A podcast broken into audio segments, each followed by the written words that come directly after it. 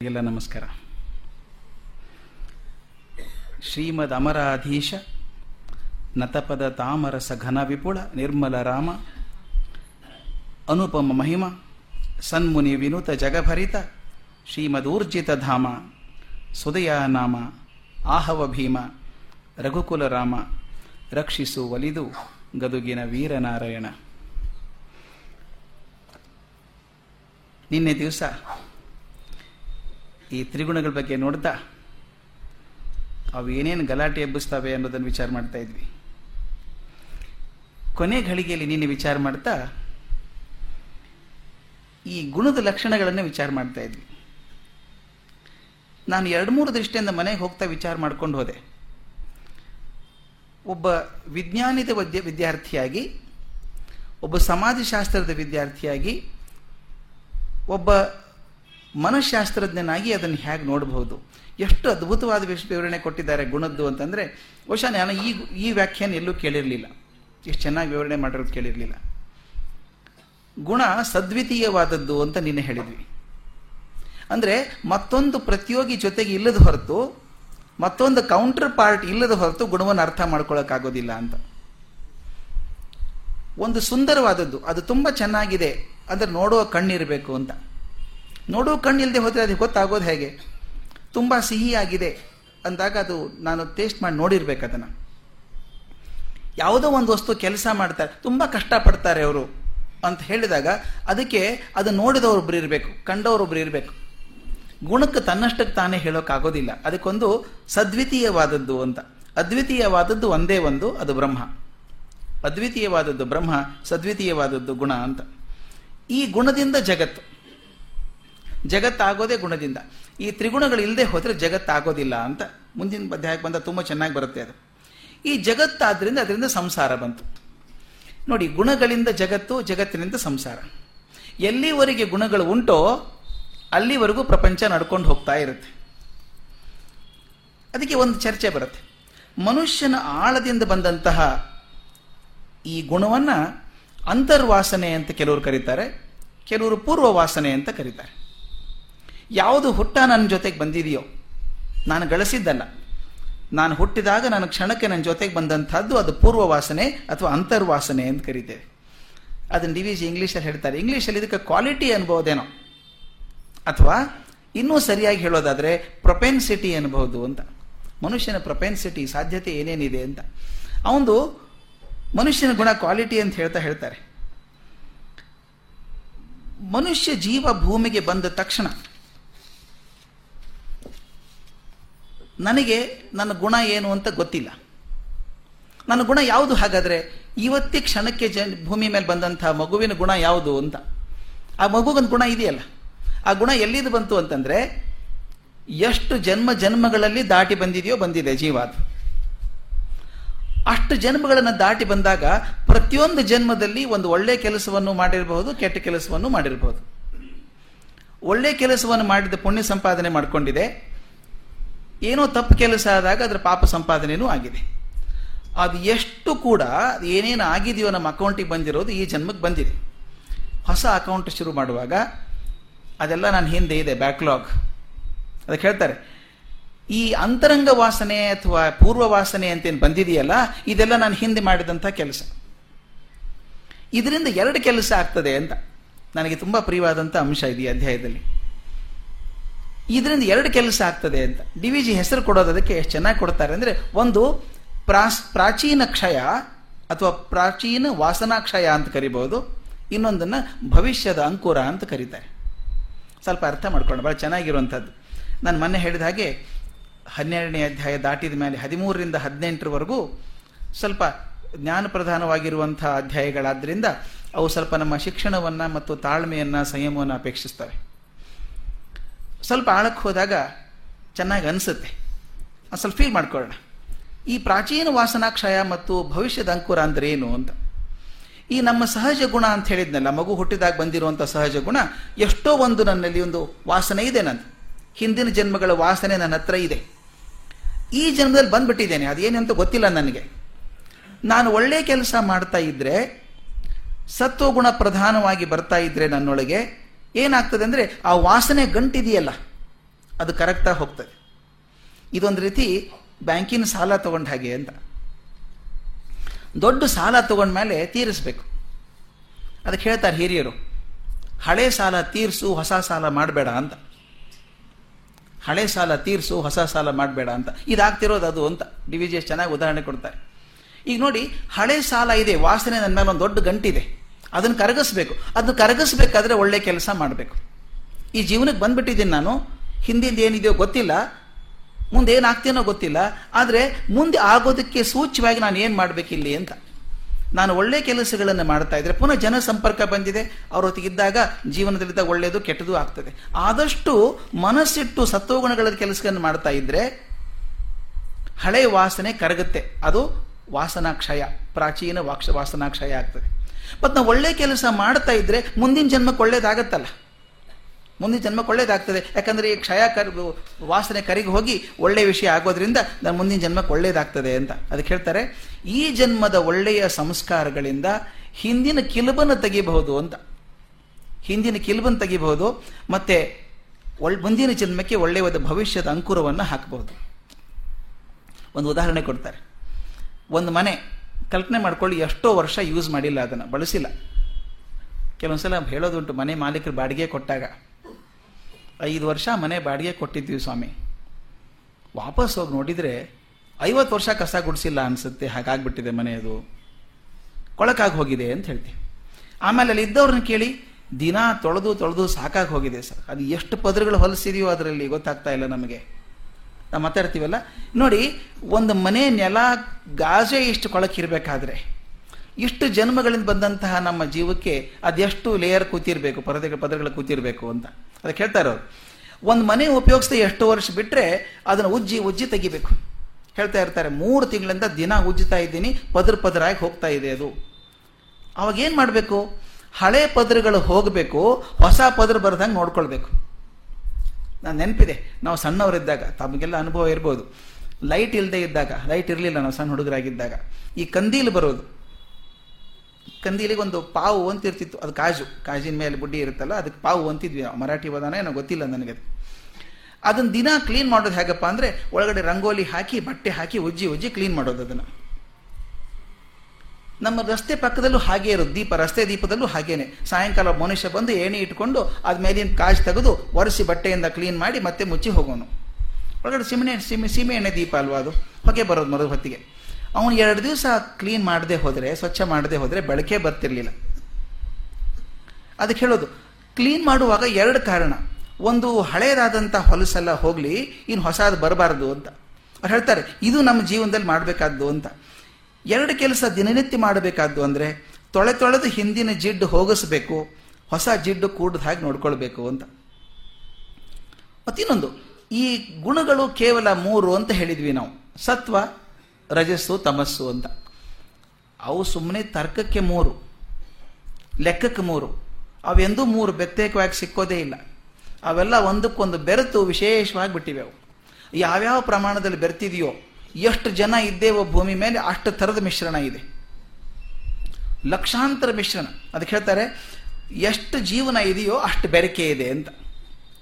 D V G ಮಾತನ್ನೇ ಕೇಳಬೇಕು. ಅದಕ್ಕಿಂತ ಚೆನ್ನಾಗಿ ಹೇಳೋಕ್ಕಾಗೋದಿಲ್ಲ ಅವ್ರ ಮಾತನ್ನು ಎಷ್ಟು ತಮಾಷೆಯಾಗಿ ಬರೆದಿದ್ದಾರೆ ಅಂತಂದರೆ, ಬೆರಕೆಯಲ್ಲಿದೆ, ಸಿಗದೇ ಇರೋದು ಅಂತ. ಬೆಂಗಳೂರಿನ ವಾತಾವರಣದಲ್ಲಿ ಬರಿಯ ಗಾಳಿ ಎಲ್ಲಿದೆ? ಇದು ಡಿ ವಿ ಜಿ ಆವಾಗ ಬರೆದದ್ದು. ಈಗ ನೋಡಿದ್ರೆ ಇನ್ನೇನು ಬರೀತಿದ್ರು?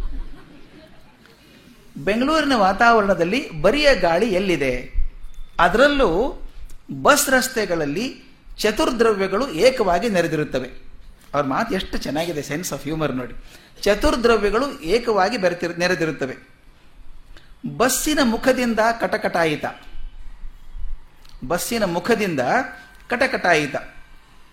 ಶರೀರ ಮಧ್ಯದಿಂದ ರಸ್ತೆಯ ಧೂಳು. ಪೃಷ್ಠಭಾಗದಿಂದ ಡೀಸೆಲ್ ಧೂಮ. ಅದರೊಡನೆ ಘಾಟಾದ ಪರಿಮಳ. ಈ ನಾಲ್ಕು ಯಾವಾಗಲೂ ಜೊತೆ ಜೊತೆಯಾಗಿರುತ್ತವೆ. ಅವ್ರ ಮಾತು ನೋಡಿ, ನಾಲ್ಕು ಹೇಗೆ ಜೊತೆಯಾಗಿರುತ್ತದೆ ಅಂತ ಅವ್ರು ಮಾತಾಡೋ, ಬರೆಯೋ ಭಾಷೆ. ಆ ಬಸ್ಸಿನ ಇಂಜಿನ್ ಸಪ್ಪಳ ಇರುತ್ತಲ್ಲ ಮುಂದೆ, ಅದಕ್ಕೆ ಅವ್ರು ಹೇಳೋದು, ಬಸ್ಸಿನ ಮುಖದಿಂದ ಕಟಕಟ ಆಯಿತ ಕಟಕಟಕಟ ಅಂತ ಸಪ್ಪಳ ಬರ್ತಾ ಇದೆ ವಿಪರೀತ. ಶರೀರ ಮಧ್ಯದಿಂದ ಬಸ್ಸಿನ ಧೂಳು. ಪೃಷ್ಠಭಾಗದಿಂದ ಡೀಸೆಲ್ ಧೂಮ, ಹಿಂದಿದ್ರೆ ದೇವರೇ ಪಾರು ಮಾಡಬೇಕು. ಅದರೊಡನೆ ಘಾಟಾದ ಪರಿಮಳ. ಈ ನಾಲ್ಕು ಯಾವಾಗಲೂ ಜೊತೆ ಜೊತೆಯಾಗಿರುತ್ತವೆ ಅಂತ ಹೇಳಿಬಿಟ್ಟು ಒಂದೊಂದು ಬಿಟ್ಟು ಇನ್ನೊಂದಿಲ್ಲ. ನಮ್ಮ ತ್ರಿಗುಣಗಳು ಹಾಗೆಯೇ, ಸರ್ವದಾ ಸಹಸಂಚಾರಿಗಳು ಅಂತ. ಇದು ಇದು ಹಾಲ್ಮಾರ್ಕ್ ಆಫ್ ಎ ಜೀನಿಯಸ್ ಅಂತ ಹೇಳೋದು. ಒಂದು ನಮ್ಮ ಸುತ್ತಮುತ್ತ ಆಗ್ತಿರುವಂತಹ ಘಟನೆ ತಗೊಂಡು ಟಕ್ಕಂತ ಮೇಲಕ್ಕೆ ಹೋಗ್ಬಿಡ್ತಾರಲ್ಲ ಒಂದೇ ಸಲ ಆಧ್ಯಾತ್ಮಕ್ಕೆ ಇದು ಜೀನಿಯಸ್ ಲಕ್ಷಣ ಅಂತ. ಅವು ನಾಲ್ಕು ಹೇಗೆ ಜೊತೆ ಜೊತೆಯಾಗಿರ್ತವೋ ಅಂತ ಹೇಳ್ತಾ ನಮ್ಮ ತ್ರಿಗುಣಗಳು ಹಾಗೇನೆ ಸರ್ವದಾ ಸಹಸಂಚಾರಿಗಳು ಅಂತ.